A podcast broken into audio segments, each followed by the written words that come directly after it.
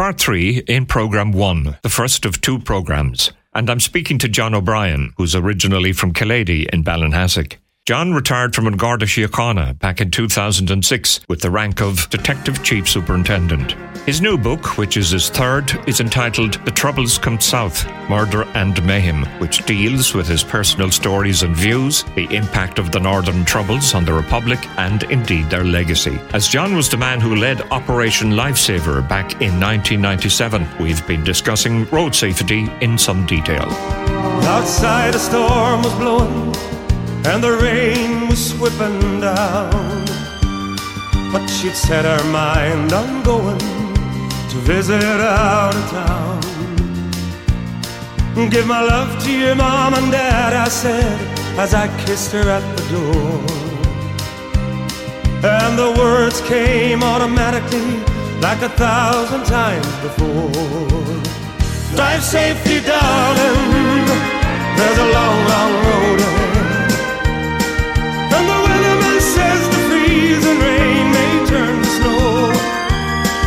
Mind how you go, drive safely, darling. Mind how you go, drive safely, darling.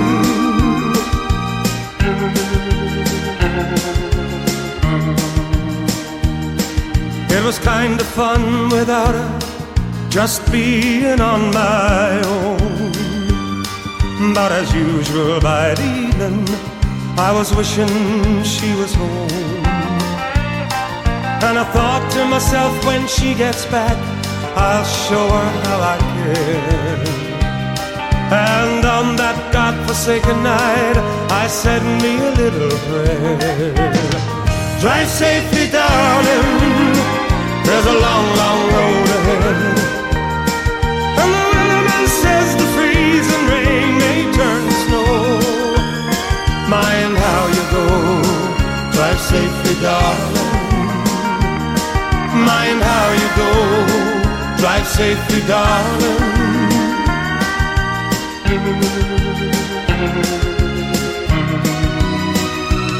Well, I waited and I worried as the long night dragged on by.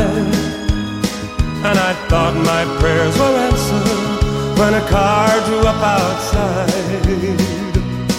But a stranger stood there by the door, and I knew it at a glance. He said, There's been an accident. She didn't have a chance. Drive safely, darling.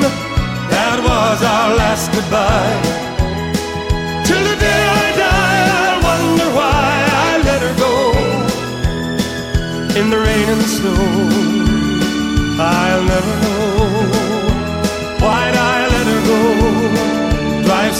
darling. I miss her so. Drive safely, darling.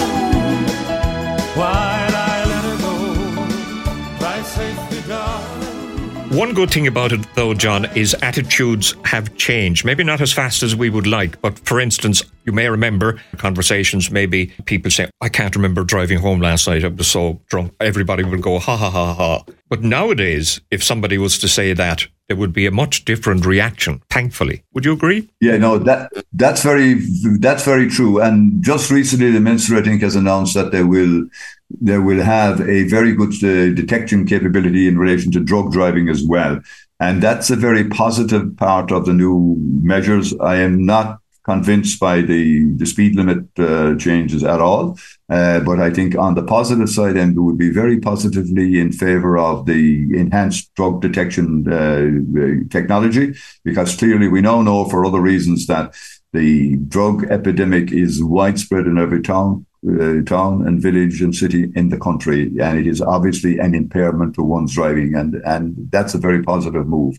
But we just need to be a little bit smarter in relation to applying our best resources to uh, to uh, to to the problem of road safety. Yeah, because we tend to blame young people, and okay, young people are guilty of speed, but you also have you still have a problem with uh, drinking and driving, and now drug driving as well, as you mentioned just a few seconds ago. That's correct, John. Yeah, big, big, big problem that area, and it's statistically provable. You know, I've tried very hard in the book, but also in my operational life, is to be fact based. Try and get the facts, and when you've got the facts, understand them, and then when you've got that, you maybe have an opinion then. But the operational plan should always be factually based, not on.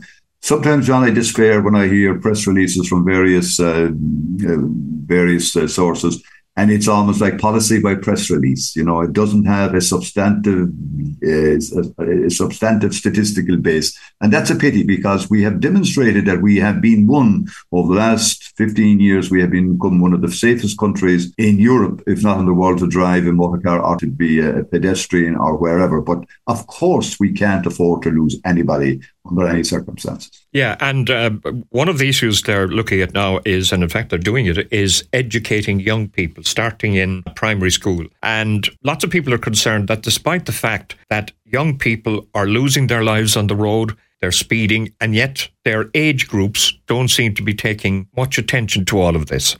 That's where, from an enforcement point of view, John, where deterrence is so very important because we, I think we all understand this. Now, everybody hates the referee, but the bottom line is is that if I have an expectation that if I'm doing something stupid on the roads or elsewhere, that I'm going to be caught. If I have an expectation rather than uh, th- there is a probability that I'm going to get caught, then that I will modify my behavior. It is very simple. That's what we proved from 97 on. Is the the but we did it hopefully in a sensitive way. We didn't beat people over the head with shooting fish in a barrel, but you everybody slowly but surely the mindset changed. And I was asked this question many times, and I said we're trying to get the mindset to change that if I'm sitting behind a wheel or if I'm doing anything else on the in the public space, that if I misbehave, that there is a high probability of being caught. And that is the deterrent effect of enforcement and obviously appropriate penalties. I don't agree. There are penalty points for, I think, maybe nearly 300 offences now. Yeah. Of that, there are only about 10 offences that are absolutely lined directly with road safety, uh, with the road deaths or injuries. And really, penalty points was used as a kind of a, allegedly as a simple way of enforcing other aspects of of, of the, the of the highway code. In my view, that should never have happened. Maybe it should have been monetary penalties or caution. One should be concentrating on the ones that cause the road deaths and injuries when it's penalty points. And is it right, do you think, to concentrate on bank holidays? A lot of collisions are happening and deaths are happening on our roads during bank holidays. Yes, of course, and there's greater movement of people and the holiday event as uh, and stuff and so on. Maybe more when we move into the uh, to the to the warmer part of the year than than than now, and it is good to do that. But in essence, because it, it reinforces the awareness that should be there already, in my view.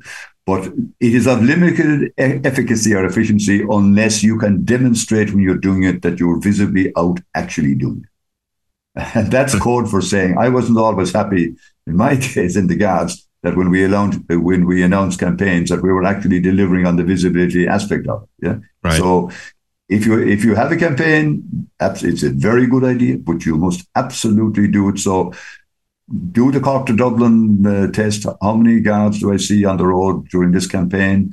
Or do it on the country roads from, from Cork to Bandon, uh, from Bandon to, to, to Dunmanway, so on and so on. Like if you're doing a campaign, it must have an obvious reality. And I know there are tremendous pressures on the guards now in terms of uniform visibility, and I've spoken about that in other fora.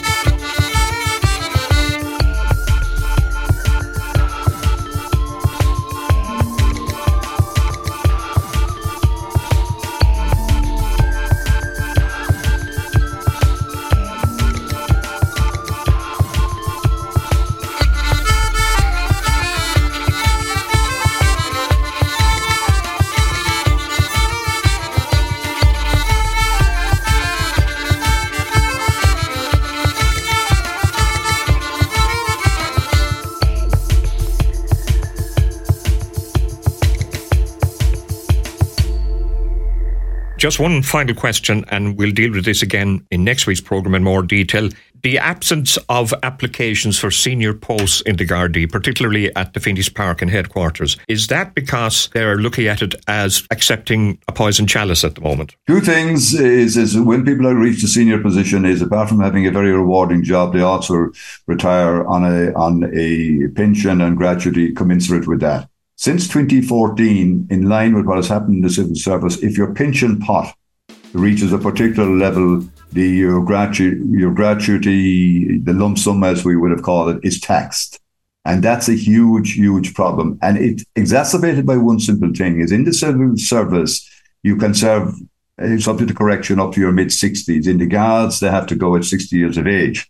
Uh, so that is seen as very unfair. Plus the fact that there is no doubt that at a very senior part of the organization, there is a, a, there is now an awareness, if not a vocalizing of it, that things are not right in the guards and the direction of travel in terms of the policies that have been pursued and operating models and rosters and so on are clearly wrong and not appropriate to where we should be, uh, where they should be going. So I mean, in my day, John, and I worked in Guard headquarters, if there was an announcement of uh, vacancies for deputy commissioner, you would get killed in the rush going across the main square. Yes.